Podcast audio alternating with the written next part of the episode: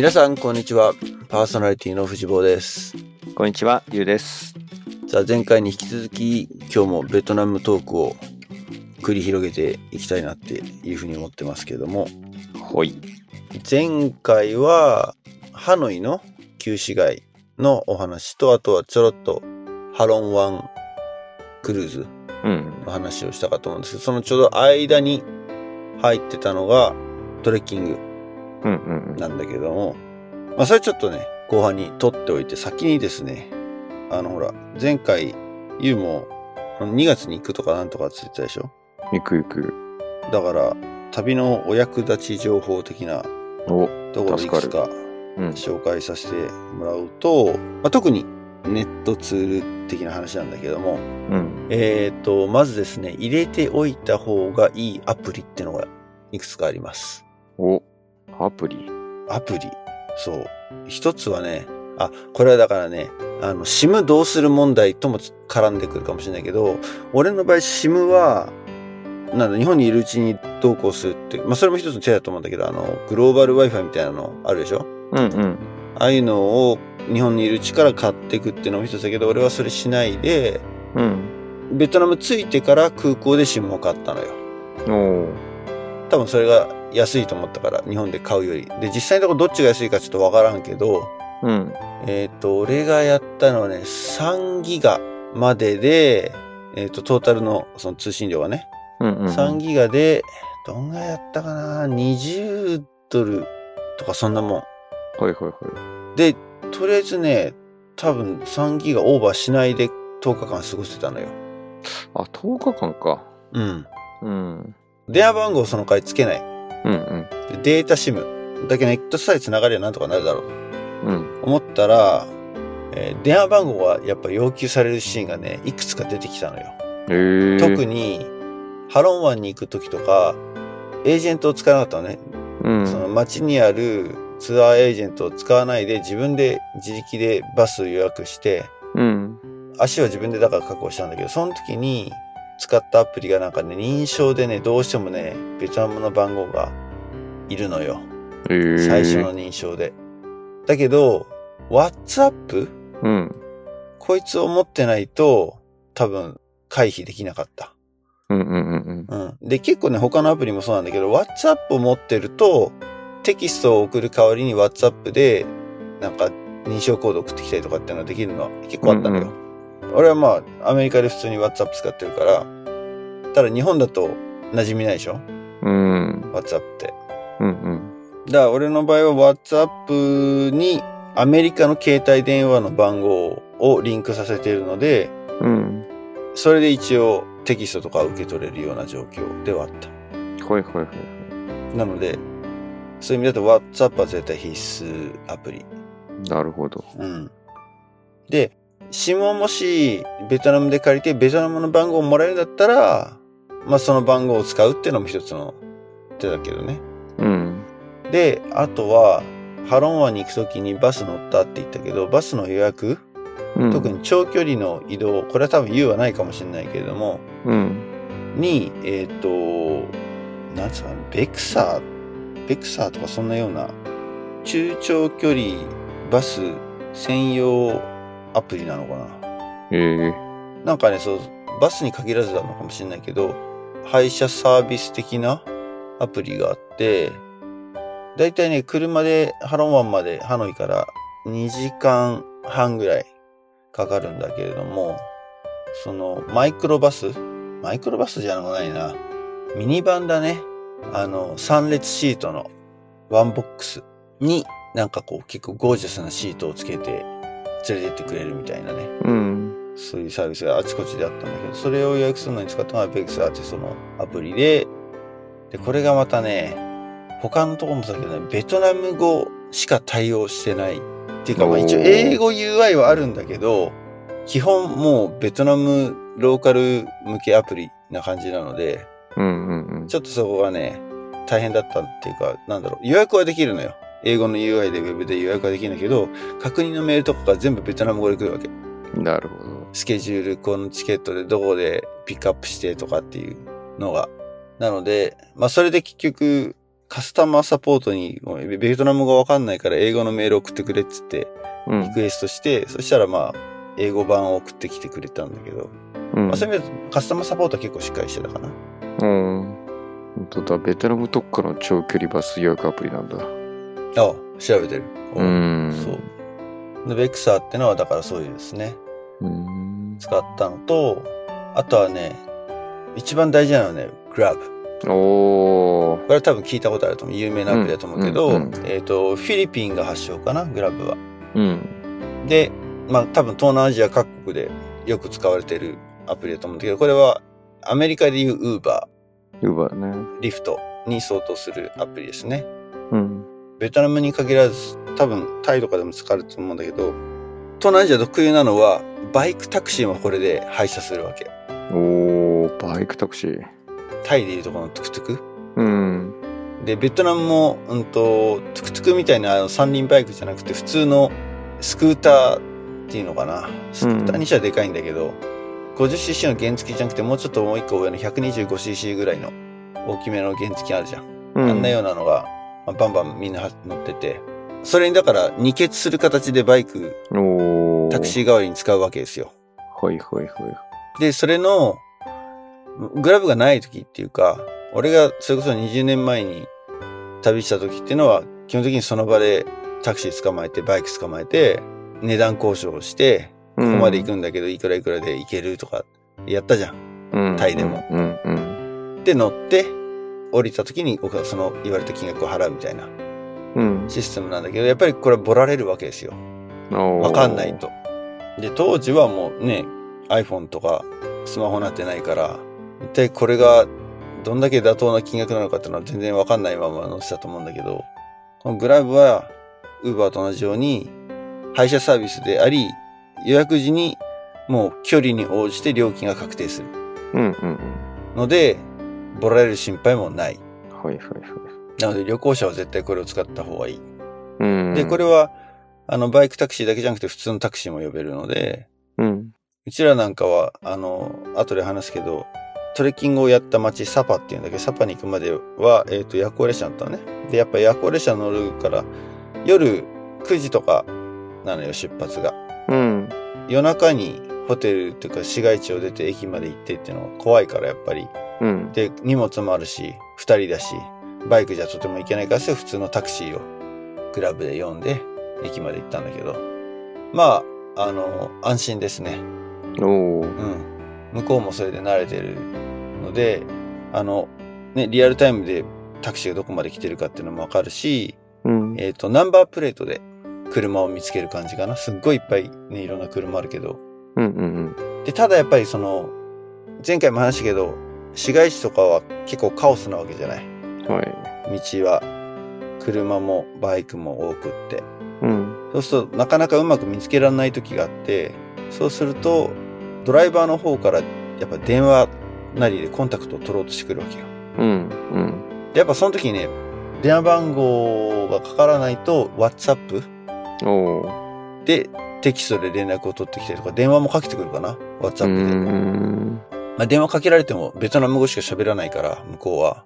うん。結局対応できないっていうか、こっちは。はいはい。英語でやり取りするっていうか、テキストでやり取りする？うん結果的にどこいるんだとか、この辺にいるとか、うん。写真送ったりとか、WhatsApp で。はいはいはいはうい。ん。っていうような感じでしたね。なので、グラブはもう必須アプリなのと、うんう。ちらは一個ね、引っかかったのよ。うん？聞かった？引っかかったというのは、えーチーティングされたっていうのかな。ええそんなことあんの？一つはそのグラブのバイクタクシー。うん。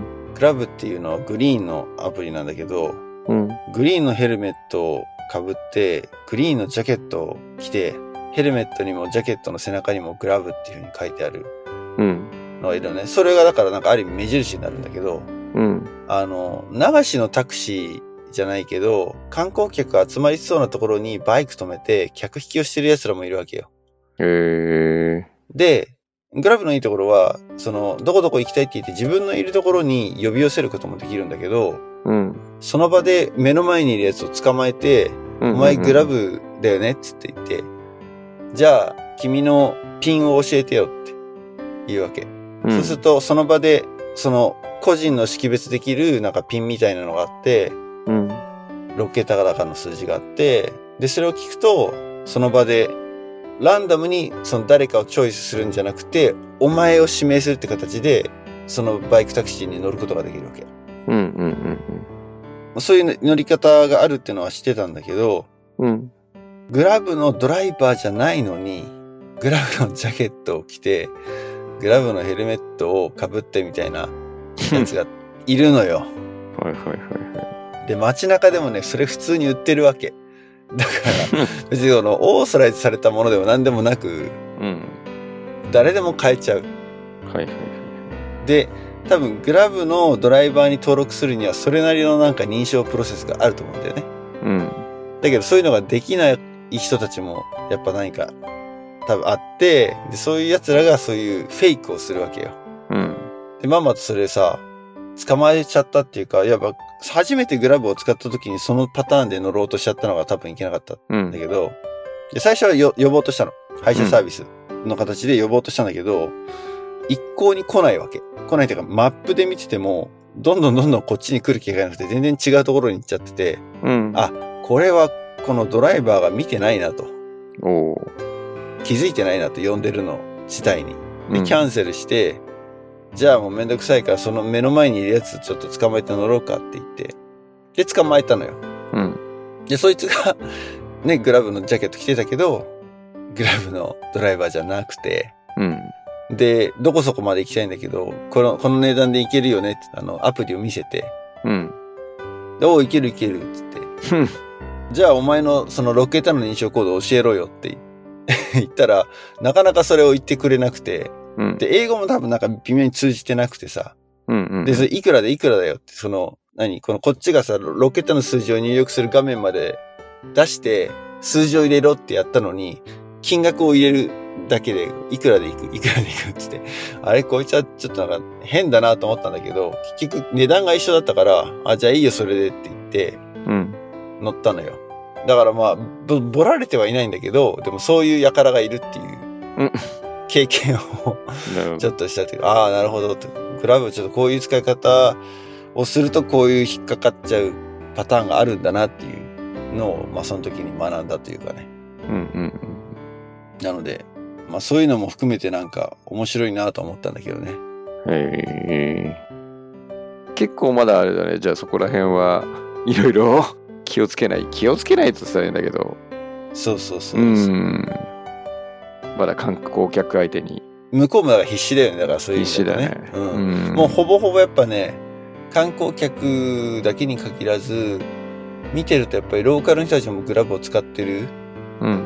感じがあったから、ほぼほぼみんなやっぱね、スマホ持ってんだよね。いや、スマホ普及率は高いよね。うん。高いは。うん。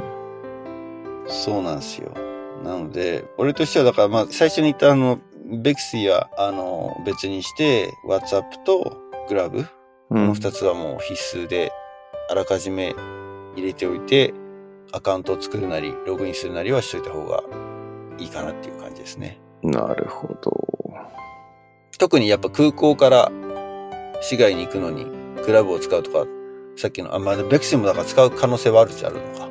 中長距離バスじゃね。計画してないけど、でも、ちょっとそうだよ。2日、丸2日動ける日があるので、うん。ね、1日遠出してもいいかもしれないなと。ただもし遠出するんだったらね、うん。その、俺みたいに行き先が結構有名な観光地でない限り、そのバスを使うよりも、その辺にあるツアリストオフィス、うん。ツアリストエージェントを使って、そういうツアーに申し込んじゃった方がいい。観光バスで連れてってくれるから。はいはいはいはい。例えば俺、その20年前行ったのは、うん。ツアー2つ行ったんだけど、1個は、メコンデルタ。ベトナムとうん。タイの多分ボーダーにはなってる大きな川なんだけれども、の近くにココナッツ工場、ココナッツキャンディー工場か、うん。があって、それの工場見学と、ニョックマム工場。これはあの、魚礁ですね。うん。ベトナムの魚礁を作ってる工場2つを見学するみたいなツアーが1個あったんで、バスツアーがあったんで、それ行ったのと、うん。あとはクチっていう、えっ、と、ベトナム戦争中に、えーベトナムの人たちがその、地下壕を掘って戦ったところがあるっていうか、うん。戦争博物館的なところなんだよね。うん。うんある意。味。うんでうんそこに行くツアーがあったんで、それはまた別のツアーとして行って、で、二つツアー行ったんだけど、それはやっぱり、うんと、向こう行ってからローカルのツアーリストオフィス行って、こういうツアー行きたいって言ったかちょっと覚えてないな。どういうツアーがあるか聞いて、その中から自分でピックしたような気もするけれども。うん。うん。で、それや、お願いすると朝、それこそ8時とかうん。にどこそこ集合で、で、1日もバスで連れてってくれて、で、食事とかは自分で買ったかな？ちょっと覚えてないけど、うん。出る場合も多分あると思うんだけど、うん。で、夕方3時とかに帰ってくる、うん。うん、ようなツアーがあるので、そうする、まあ、そのツアーの時間帯にもよるけれど、そこ行って、帰ってきてから3時ぐらいからまた市内観光をしてもまだ全然余裕っていうか。時間はあるかなとは思う。う。うんん。なるほどね。まあ、とにかく街歩いてれば、ツアリストエージェントはいっぱいあるので、うん。そういう方が安心だよね。そのに工場見学は元から行こうと思ったらそれともそのいくつか見る中でこれが面白そうだなって言って選んだの？ある程度多分ね、始める、旅行行く前にプランしてたと思う。うんただ、そのツアーの予約自体はして特にしてなかった。あ、これとこういうツアーがあるんだって、ここ行けたら行こうかなぐらいに思ってたんだと。うんうんうんココナッツ工場ココナッツキャンディーね。キャンディーココナッツキャンディーね。うんうん、それはね、あのこれ20年前の話になっちゃうけど、ココナッツ工場自体はす、うん、面白かったかな。ええ日本みたいな別にすごい工場じゃなくてさ、うんなんていうの？人間がやってるって言うと変だけど。まあまあオートメーション化されてないってでない、うそうそうそう、はいはいはいはい。おキャンディーを作るわけじゃん。うん。で原料はココナッツと砂糖、それだけなわけよ。うん。で、どうやって作るかっていうと、ココナッツの山から、まずココナッツウォーターを出し、うん。で、ココナッツミート、白いの、あるじゃん、中身。あれを削り取って、それを粉々にして、乾燥させて粉々にして、いわゆるココナッツの白の粉を作るわけだよね。で、それを多分水で溶かし、お湯で溶かして、えー砂糖を加えて、で、成形して、まあ、成形する部分はね、多分こう、型に入れてみたいだから、ある程度の工業化というか、うん。オートメーション化されてはいるんだけど、でもその、ココナッツを、中身を取った後のココヤシ？うん。いや、ココヤシっていうのか？あの、シェルの部分。うんを、キャンディーを茹でる釜の焚き木にするっていうか、それを燃やして、お鍋をグツグツさせて、そこにココナッツの粉とココナッツミルクと、ココナッツウォーターか、ココナッツウォーターと砂糖を入れてみたいな、いうのを、まあ、一人一人がやってるわけよ。ハンドメイドじゃんはそうそう、ハンドメイドなわけよ。そうそうそういはいはいはい手作りでやってるわけですよ。うんで、でもすごいなんか、なんだ、すべてをココナッツで賄ってるのはすごいなっていう。なるほど。あの、ディズニーの映画のモアナみたいな。えモアナ？あ、わかんない？あの海のやつ？そうそう、うちの娘たちがプリンセス系が好きなので、あれ？そんなシーンあったっけ？モアナ。その、村の人たちがココナッツを、こう、使ってすべてのことをやってるみたいな。歌が、おー記憶歌があにねえなあそうなんだね。そうそうそう。まあまあまあ、それは置いといて。うんあ、ニョックマム工場は、どうだったかな？覚えてない。どどうやって作ってたか覚えてないけど、まあ、とにかく臭かったね。魚醤の、日本人でもこの匂いはきついわって思うぐらい、魚の腐った匂い。ううん。んなるほどね。やっぱ戦争博物館はね、あまあ、なんとなくイメージあるけど、工場系は、ね日本のが進んでそうだなと思ったけど、別に、あれか、近代化が目的じゃなくて、そそうういう、そうそうそう。ローカルの人たち手作りローカルのそうそう。うん、田舎の方で作ってるので。うんうんうん。なるほど。まあでもそれ、20年前の話だもんね。今回。じゃないもんね。水戸っていう町だったかな？確か行ったのが。水戸。水戸。うん。まあまあ、そんなこと、なんかそのお役立ち情報とかそういうのでもう前半が終わってしまいましたけど、本題ね。本本題ね題の、その、トレッキングね。トレッキング。これがね、いや、ほんとすごかった。一泊二日のトレッキングで、ホームステイトレッキングっていう風に、エコロッジホームステイみたいな。うん。で、なんでこれをまずそもそもこのツアーを見つけたか、どうやって見つけたかって結構ね、これが大変だったのよ。あの、サパで、あ、サパっていうば街なのね。うん。で、サパっていうのはどこにあるかっていうと、夜行列車でハノイから、まあ一晩かけていくんだけど、夜9時に電車出発して、うん。朝6時に着いてるから、おー9時。間電車乗ってるのよ。はいはいは大体。で、えーっと、ハノイからずっと中国との国境に向かって北上してって、い。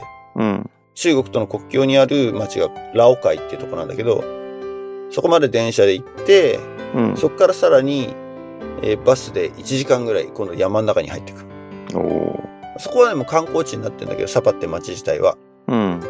もともとはね、そのフランス植民地時代には避暑地としてうん。使われたぐらい。まあイメージ的には軽井沢なのかな。そんななんか、おしゃれな感じではなかったけれども。うん。うん。うん。まあ、高地というか、標高の高いところにある町なんだけれども。で、そこのサパってところを起点にして、結構いろんなところに、その周りの山々には、昔ながらのその少数でもないけど、み民族、少数民族という言われる人たちうん。がいて、山の中で暮らしてるわけですよ。うん。で、こう言うと、山の中で暮らしてるっていうと、本当なんか山奥に入って、うんっていうイメージを持つかもしれないけど、もちろん山奥に入って住んでる人たちもいるんだけれども、もうちょっと手前の山のふもとで暮らしてる人たちもいて、みたいな。うん。で、そういう人たちのところに、えっ、と、立ち寄りつつ、えっ、と、山の中に住んでる人たちのところで一泊をして、うん。で、また帰りは、えっ、と、村へ立ち寄って、うん。で、帰ってくるみたいな。うん。うん。感じのツアーだったんだけど、それを、サパのツアーってのはやっぱり、ハノイの市街地にあるツアーリストオフィスとかでも紹介してるわけよ。だから、多分、ベトナムについてからそういうツアーに参加するって手もあったのかもしれないけど、ディープさが多分違ったと思うんだよね。そういう出来上がってるツアーに参加するのと、今回俺らが行ったのは。うん。で、なんでそういうディープなツアーを見つけられたかっていうと、面白くって、妻のお父さんの。お友達で、うん。奥さんがベトナム人っていう人がいるんですよね。はいはいはいはい。で、その人経由で、ちょっと連絡を取らせてもらって、その人とチャットをしながら、テキストでチャットしながら、あの、こういうトレッキングツアー探してるんだけど、なかなかどのツアーリストオフィスというか、サパの現地のね、ツアーリストオフィスを、うん。ツアー会社を見つけるのは結構、うん、わからないから、どこがいいんだかわかんないから、ちょっと教えてくださいっていうふうに聞いたところで紹介されたうちの一つだったのよ。うん。でそれはすごい良くって、ってのはまあ、ホームページも結構ちゃんと充実してたし、うん。で、やっぱりその、ツアーの内容もすごく良かった。さっき言った少数民族っていくつかいろんな種類の少数民族がいて、うん。うちらが、えっ、と、行ったツアーの民族の方たちっていうのは、黒ハモン族、ブラックハモンって言って、うん。その人たちが、うちらのことをガイドしてくれるのね。うん。一泊二日。で、彼らは彼らで、まあ彼らとか彼女らなんだよね。基本的になんか女性がやっぱり多くて、うん。てか女性しかいなかったね。女性がやっぱりそういうふうに働くっていうか、そういうツアーとか観光客相手の仕事をしてるイメージがすごくあって、うん。女性をエンパワーするってところにすごいなんかフォーカスしてたってのもあるんだけれども。うん。で、良かったのはやっぱりそういう人たちをこうハイヤーして、そのオフィスがね、うん。で、結構、まあ、金額もそこそこするわけですよ。でもそういうお金っていうのは彼らの生活を支えるために、うん。あの、使ってますっていうのもあって、まあ、そのオフィスの人とも到着した時にいろいろ話を聞かせてもらってさ、うん。うちらはこういうポリシーでやってるんだみたいなの、すごいなんか、サステナブルなはい感じで、フェアトレード的なね。そうそうそうそうそうそう、うんそういうところだったので、まあ、それが気に入って、うん。選んだってのはあるんだけれども。で、いろいろ驚いたこともあったし、で、景色もすごい良かったってのはあるんだけれども、さっきも言ったけど、えっ、と、ラオカイって町から1時間バス乗った山奥にある町からさらにえっ、と、ツアーはタクシーでうん。1時間半、おー1時間以上タクシーで。で、ほんと山の中入ってってさ。うん。で、何にもないところ、あんで、ツアーはさっき言ったけど、その、黒ハモン族のうん。人が一人、うちら二人についてくれてってか、うん。ハノイでもしツアー申し込んだら、大所帯で行く感じなんだよね。ツアリストが多分10人とか15人とかに対して、うん。ガイドが一人か二人ついてみたいな感じだけど、うちらの場合はもう、俺と息子と二人に対して一人のガイドさんがついてくれて、もうプライベートな感じだね。そうそうそうそうそう、チャッチャさんって人なんだけど、で、彼女は黒ハモン族の人で、俺とほぼ、いや、俺より若かったんだな。うん。44歳おうで、6人の孫がいるおばあちゃん。6人の孫？ええすご。そうそうそうそう。って聞いて、え、び、もうそれで結構最初びっくりしたんだけど、あ、でもそうかと。大体みんな二十歳前後でじゃあ産んでるんだねっていう。そういうことだようね。ん。うん。で、孫もいるぐらいだから自分の子育て終わってるからさ。うん。で、こういう仕事してるんだ、みたいな話をしてくれたんだけど。うん。まあ、彼女の話はちょっとまた後でするとして、えっ、と、そう、タクシー乗って1時間ぐらい走った後に、もう何もないところで降ろされたのよ。で、じゃあこれから行くわよっつって、いきなりなんか人の民家のに庭みたいなところ入って、ずんずん歩いてって、うんもうこれはすごいなって本当感じだったんだけど、本当何もないところからスタートして、もうガイドいなかったら絶対このとこ歩かないだろうっていうか、そもそも、なんつうの、イメージするようなトレイルじゃない、お本当ね、道のないところを、やぶをかき分けていくような。感じかな。うん。いや、でもすごいね、エキサイティングなトレッキングで。で、息子の体力もちょっと心配だったんだけど、うん。初日はね、結局ね、朝9時ぐらいか、9時にあのタクシー乗って、うん。で10時ぐらいにだからドロップされて、そこから、結局ね、夕方、着いたのはね、4時近くだったんだよね。 destination に着いたのはね。うんだけど、前半はずっととにかくね、お昼までがちょっと長くって、うん。うん。あの、その全行程の真ん中ぐらいにランチが入るっていうふうに思ってたんだけど、結構なんか遅くて2時近かったんだよね、お昼。はいはいはいはい。まあでもそれまで、ほんとね、天気も恵まれて、うん。田園風景がすごく美しいところなんですよ。その、テラスって言って、棚田？うん。わかる？棚田っていうよね、日本で。うん日本にもあるよね、多分棚田ってね。うん。田んぼなわけよ。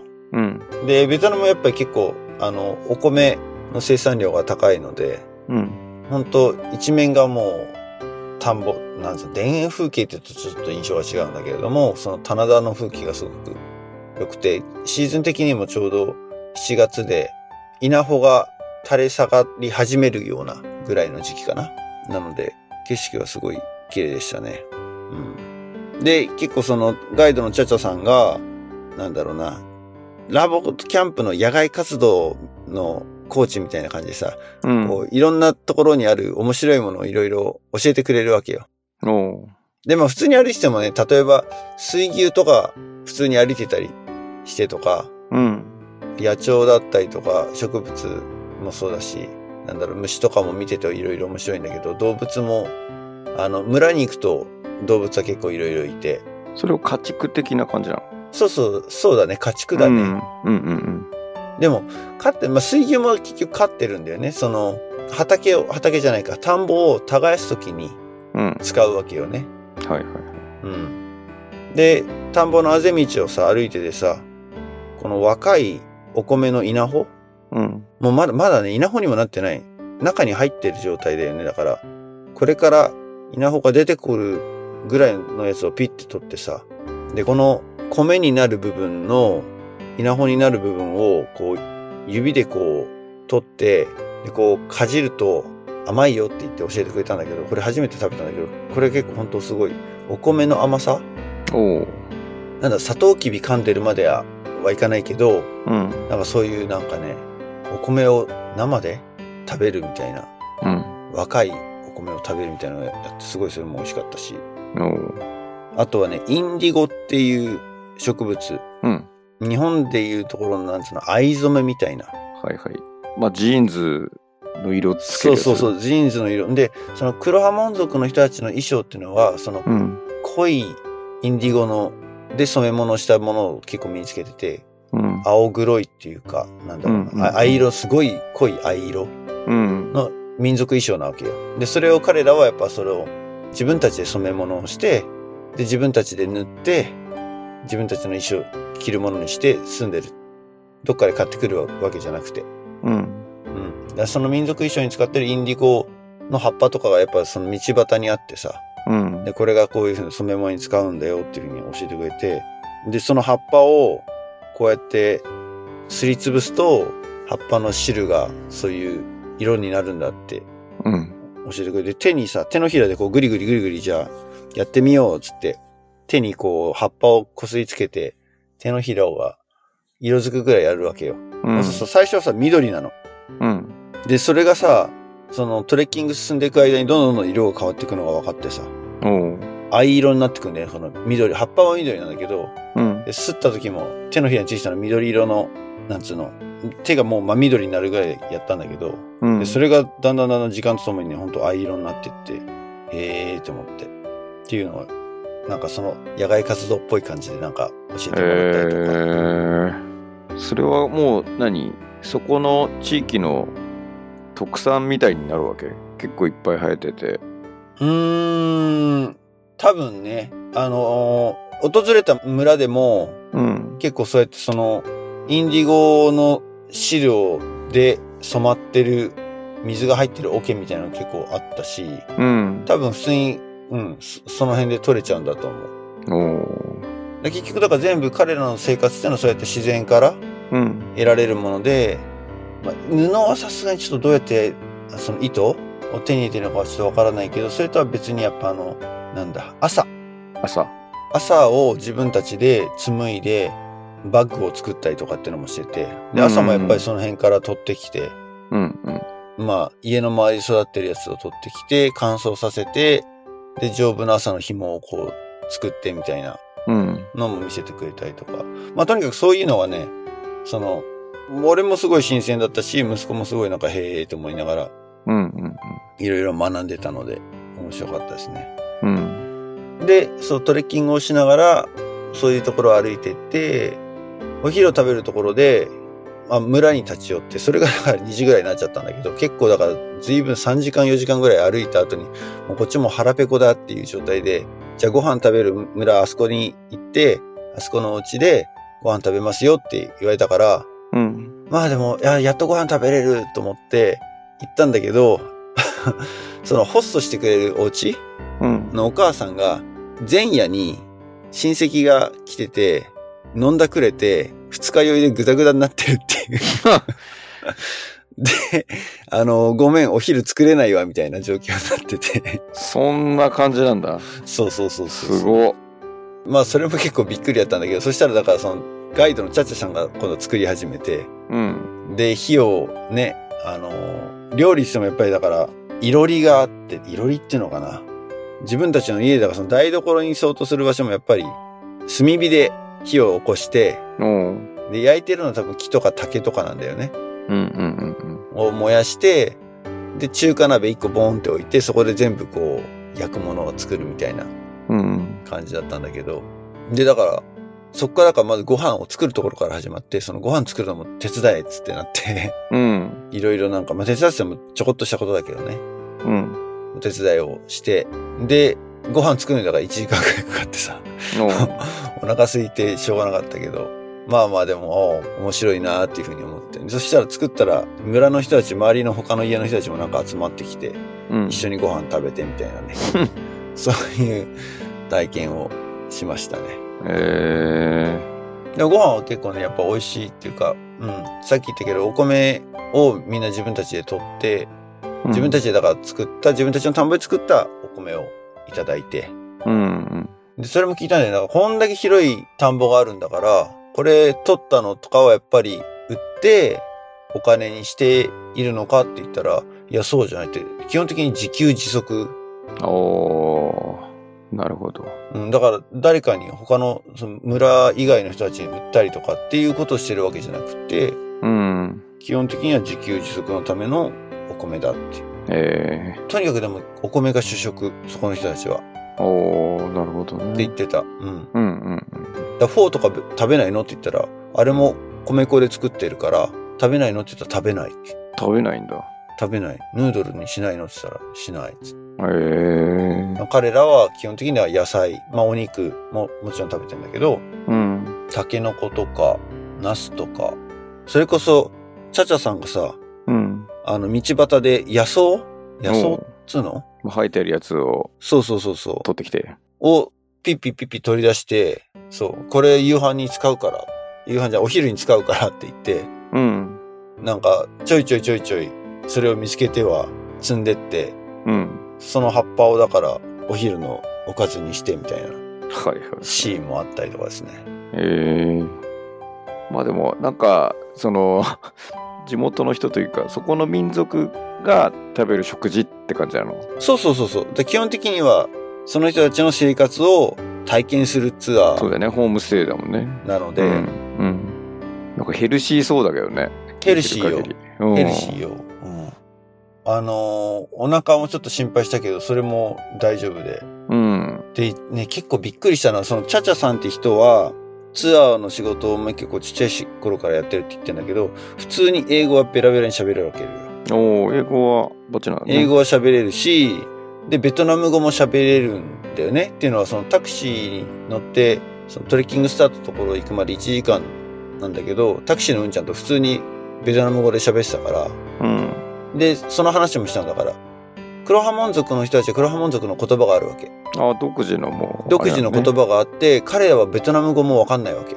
わかんないんだねうん。へえまあまあでもそういうことかそう。だから、ガイドさんがいないとその人たちと会話がそもそもできないっていうか、うんうちらは英語しか喋れません。彼ら、彼女らは黒ハモン族の言葉しかわからない。うんだから、ガイドさんが間に入って、その通訳をしてくれるうんわけなんだけれども、あのーまずびっくりしたことが、どうやって勉強したのってやっぱ聞いたわけよ。うん英語どうしてそんなベラベラ喋るようになったのって言って、やっぱりちっちゃい頃から、まあそれはもう自動労働なのかもしれないけれども、街に、そのサパの街に降りてきて物売りとかをして、うん観光客に物を、まあ、売ったりとかして、お金を稼ぐっていうのも9歳とか、うんそんぐらいからやってるんだ、みたいな。で、その中でだからツアリストと話をしながら覚えていった。へえで、これが多分生きる糧として、やっぱり英語を話せるようになるっていうのはすごく大事。うんうんうん。だから、つって、その、まあ、ある意味独学でなんだよね。ほで、覚えていったって言ってて、ううん。で、びっくりしたのはね、読み書きはできないっていうのよ。ほう。え？あ、じゃあ単語をどう認識してるんだって、文字で認識してないわけ。もうん。う完全に音、音ね。ラボの世界よ。うんうん。音だけで、その言葉を覚えてってる。はいはいはいはいはだからたまにだからね、やっぱり独特のアクセントで、単語がよくわかんない時があるんで、どうやってスペルするのって聞くとね、あ、スペルはわかんないっていうね。いへえそう。なるほどっていうのが結構びっくりして、じゃあベトナム語はって言ったらベトナム語もね、話せるけど書けない、読めないっていうのよ。同じロジックだよねそう。はいはいはいはい学校とかで習ったとかじゃないからってことないの。そうそうそう。おそれがでもだから驚いた。だから、あ、それでここまでコミュニケーションできるレベルになるんだっていう。ーなるほど学校いらないとそうそうそうそう。まあ学校いらないじゃない学校の英語の、まあ、授業は話す上では効果的ではなかったってことが証明されちゃったってことだよね。そういうことにね、そうそうそうそうそうそうそう。学校が必要じゃゃないっていうよりはなるほどね。ああ面白い、うん、やっぱさ、そこはだからそのエネルギーがさ、うん。ね生きるために、生き抜くためになわけですよね。まあそうだよね。座学やってねよくわかるいいつ使うかわかんないみたいなよりもね日々それで収入変わるかもしれないっていう中でやってるからやっぱり身につくのかもしれないね、そう。うんだまず一番最初に覚えなきゃいけないのは数字だっつって。はいはい数字の数え方ってのは、だからうんこれを売るにしてもいくらですっていうことをやっぱ聞かれて、こっちも言わなきゃいけないから、少なくとも数字は書ける。なるほどだけど、アルファベットは書けないってほー言うんだよね。もしだからその数字を言って、ほら、通じなかった時に数字を書けばうんいくらですっていうふうに言えるじゃない。だから数字は書けるようになるけど、アルファベットはわかんないって。俺はだから結構たまげたね。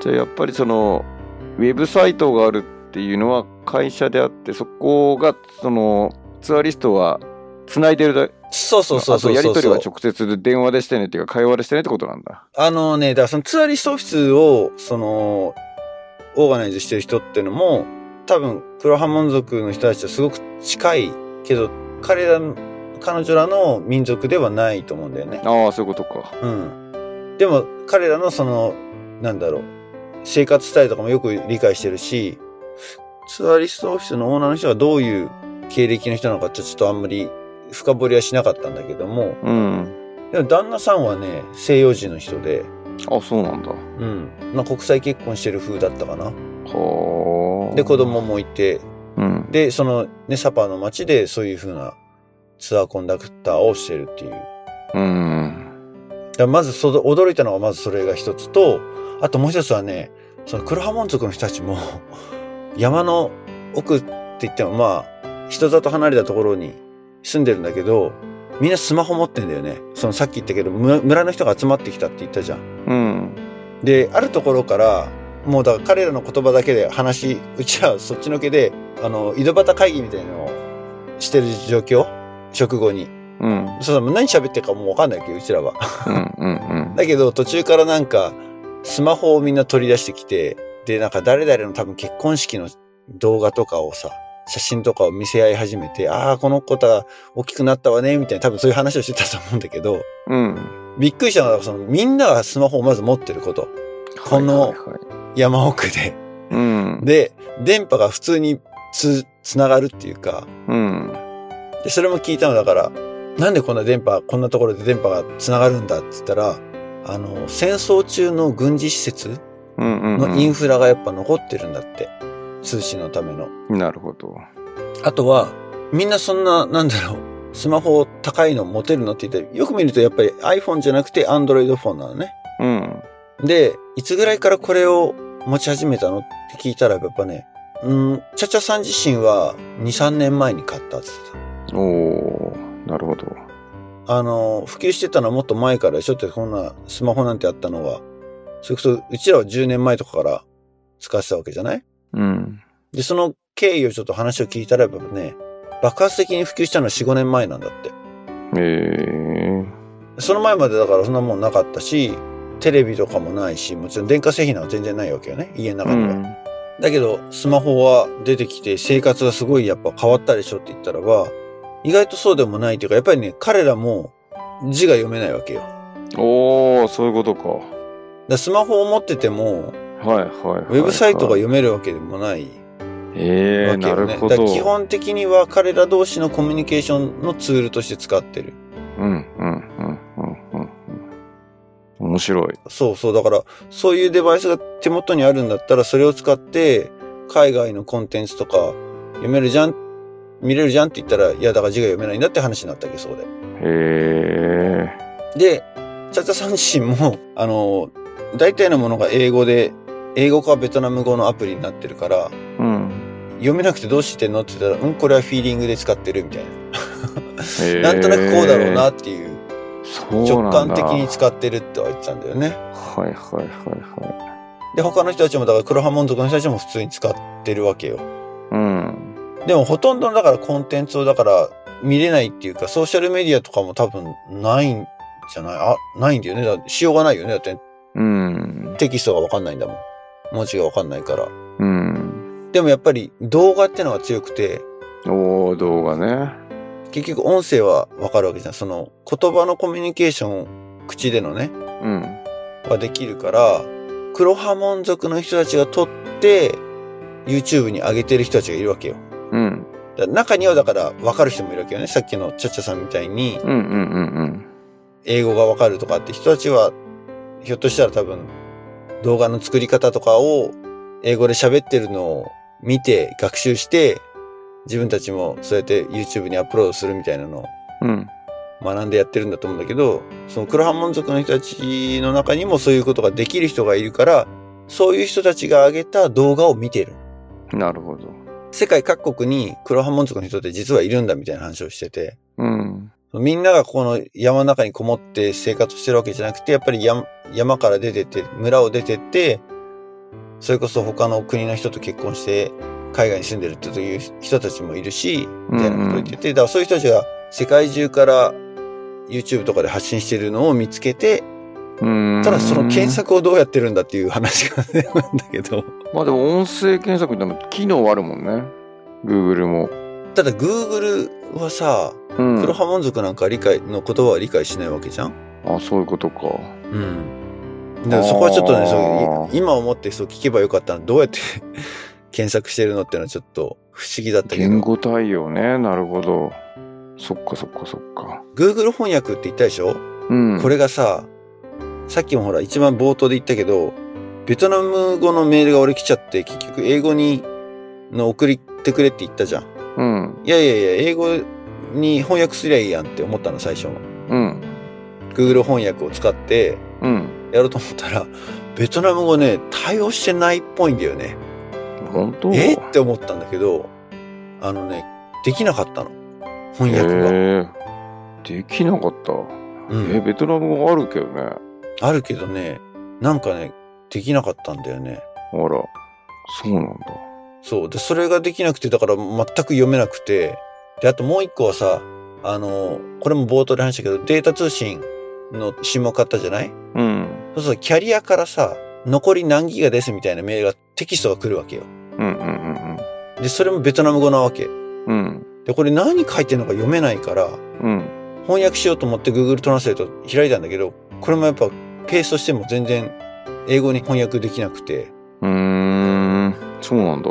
そう。だそういう問題があったから、チャチャさんに聞いたの。これちょっと読めないんだけど読んでくれない？って何書いてあるの？って言ったら、あ、私読めないのって言われて。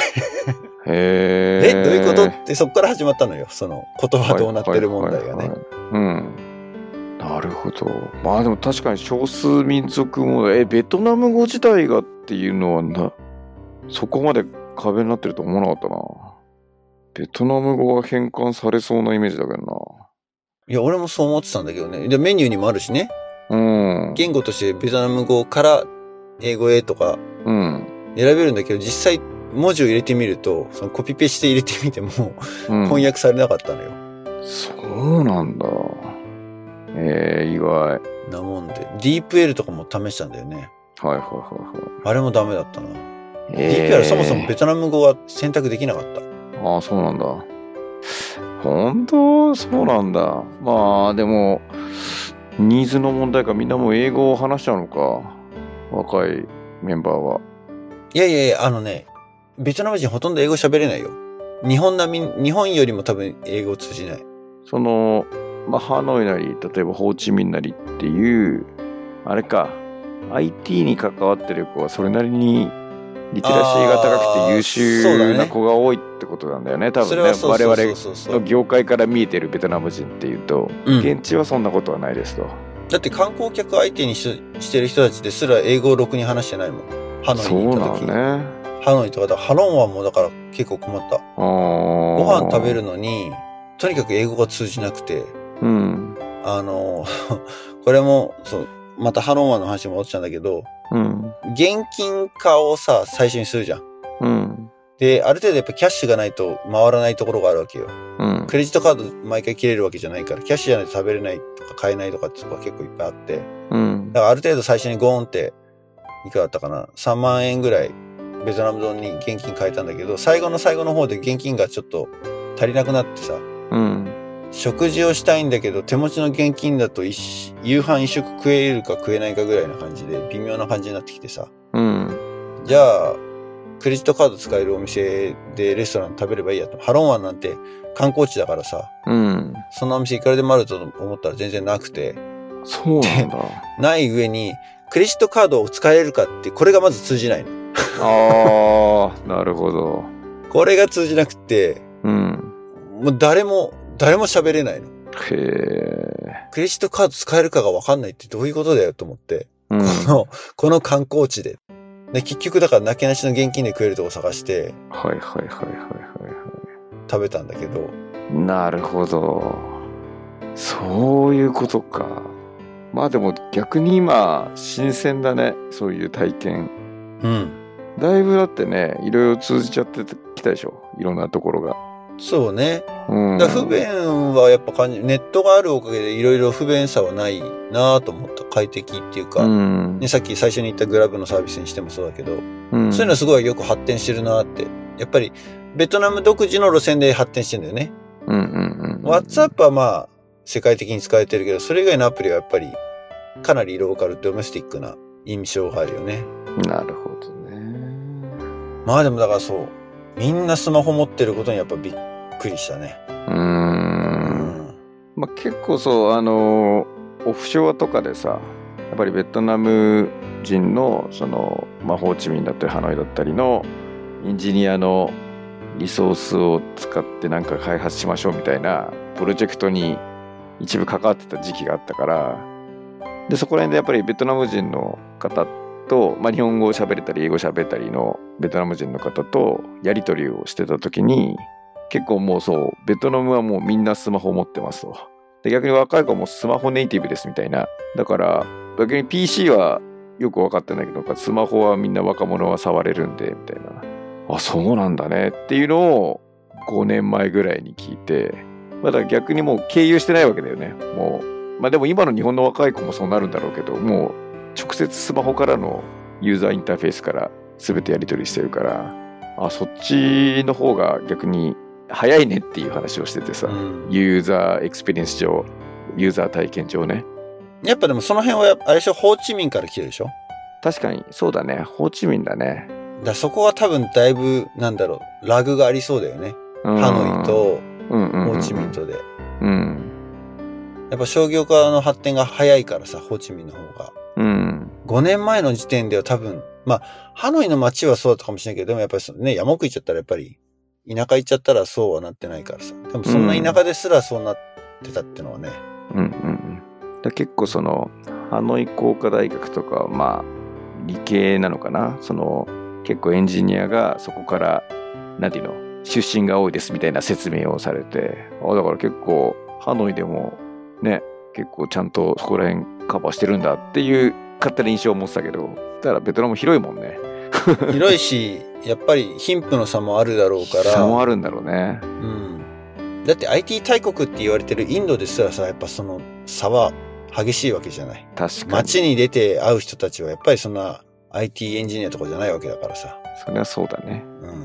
うん。うん。でみんなそれぞれね、昔ながらの生活をしてるから、やっぱりそう言っても。ん確かに。いやー、なるほど。でも本当に長いね。ベトナムのこの地形っていうか、あの、細長いから、北と南も全然違うそうだっていうのはうん。イメージわかりますけど、さらにさ山の奥って言ったら、また文化もあれも違うだろうね。そう、だから、俺もさっき、そのトレッキング始めたところ降りた瞬間にさ、まず、ここはどこだか全然わかんないから、とりあえずマップを広げて、うん。あの、現在地の、何、スクリーンショットだけ撮っといてさ、はいはいはい、はい。で各地点でこの止まったところでも撮ってさ、一応そう、山奥でもやっぱ入るわけよ。うん。でうちらはでもトレッキングしたけど、じゃあ村の人たちどうやって生活してるのかって、やっぱバイクなんだよね。おーバイクである度。程度の物資を運んだりとか、その自分たちの生活必需品用の買い出しとか、まあやっぱりお金はやっぱ使ってるわけよね。うん。水を買ったりとか、お米とか食べ物は自分たちのところでもお米以外はやっぱり買ってるよね。お肉にしたって、うん野菜にしたって。で、でもそんな1時間も離れたサパまで別に行くわけじゃなくて、もうちょっと近くのローカルに、そういう、なんだ、スーパー、スーパーっていうほどその、なんつうの、近代的なもんじゃないけれど、うん。八百屋さんみたいな、うん、食料品店みたいなのがあったりとかするから、そこでやっぱみんな買い物行ってうん。っていうのはバイクで行ってたね。うん。でも子供たちはずっとだからもうね、そんな街には出たりとかしないで、うん。その、泊まらせてもらった家のお家にもお子さんがいたんだけど、もう子供は本当山の中で遊んでるうん。感じだよね。まあだからそれを、そういう生活を目の前にしてみるっていうのはすごいね、いい経験になりました。僕自身もそうだし、息子にとっても。ねうえ、ん異文化体験。はい。なんかハイライトですけど、まだまだなんかあったような気がするけど、日本に帰ってきた時にさ、うん。収録しようかなってちょっと思ったの。ってのは、鉄は熱いうちに打てじゃないけれど、はいはいはい。これ、アメリカに帰って1ヶ月、2ヶ月経ってから話すと、ちょっといろいろ記憶が薄れてくるんじゃないかなって思ったけど。なるほど。うん。まあでもそう、今日、あの、収録の前に、これはちょっと話しとこうって一応リストアップはしておいたので、それは話し切ったかな。おーいや、でもなんか、旅してるのが伝わってきたね。しかも、息子と一緒っていうので、まあ、ユウはね、多分ね、Facebook に俺がその日記を上げてたので、ベトナム旅行中毎日写真とともに、うん、映像的なものはちょっとその辺で見てるかもしれないけどね。うんうんうん。そこまで細かい、あれはね、ないもんね、情報。あ、そうそうそうそう。うんあんまりほら、だからさ、旅行の日記ってさ、結構長く書けちゃうけどさ、長く書いちゃうと読んでもらえないしさ、写真がついてても。あ、ちゃんと一応。で、そんなダラダラ書いてらんないって。で、一応ほら、毎日、ね、記憶が鮮明なうちに書こうと思ってるから、毎日夜寝る前に書いてたんだけど、うん。でも、寝るぞって時にスマホピコピコやってると息子に怒られたりとかしてた頑張れんだ。早く寝なよっつって。スマホやってないでとかって 怒られてたから。なるほど。うん。息子が寝静まってから、むくって起きても多分、ピコピコってってうん。思い出しながら書いてってやってましたけどね。なるほどね。はい。そんなベトナム旅行でございました。はい。いやー、レポートありがとうございました。あの、ぜひ2月のベトナム訪問時にいろいろ役に立つ かどうかはわからんけれど、同じ旅のスタイルじゃないだろうけど。トレッキング行ってみたくなったけど、ちょっと日数足んねえな。いや、でもなんかいいね。旅、冒険したいね。うん。いいですよ。また来年もわからんけど、ね、行けるかどうかは、うん。まあ、チャンスあったら行きたいなっていう別の国にね、うんうんうん。思ってます。はい。うん。さあ次回は、次回は、まだ何も決まってないか。ゲストをお呼びできるかもしれないし、しばらく呼んでないもんね、ゲストね。まあ1ヶ月空いちゃったからね、夏、うんうんうんうん8月にね。うん。またいろいろお招きできたらなっていうふうに思ってます。うん。はい。えー、アナザードーンポッドキャスト情報発信は、ツイッターじゃないね。X。X。馴染んでないね、まだと、。これ全然馴染めないんで。マジやめてくれってイーロンマスク。うん。なんで 変えたんだって本当思う、未だに。まあいいや。あの、うん X、もう、もうツイッターって言いたいけど、うん。Facebook で、えー情報発信しております。ぜひチェックしてください。それでは次回ですね、えー10月1日の配信をお楽しみに。皆さんごきげんよう。バイバイ。バイバイ。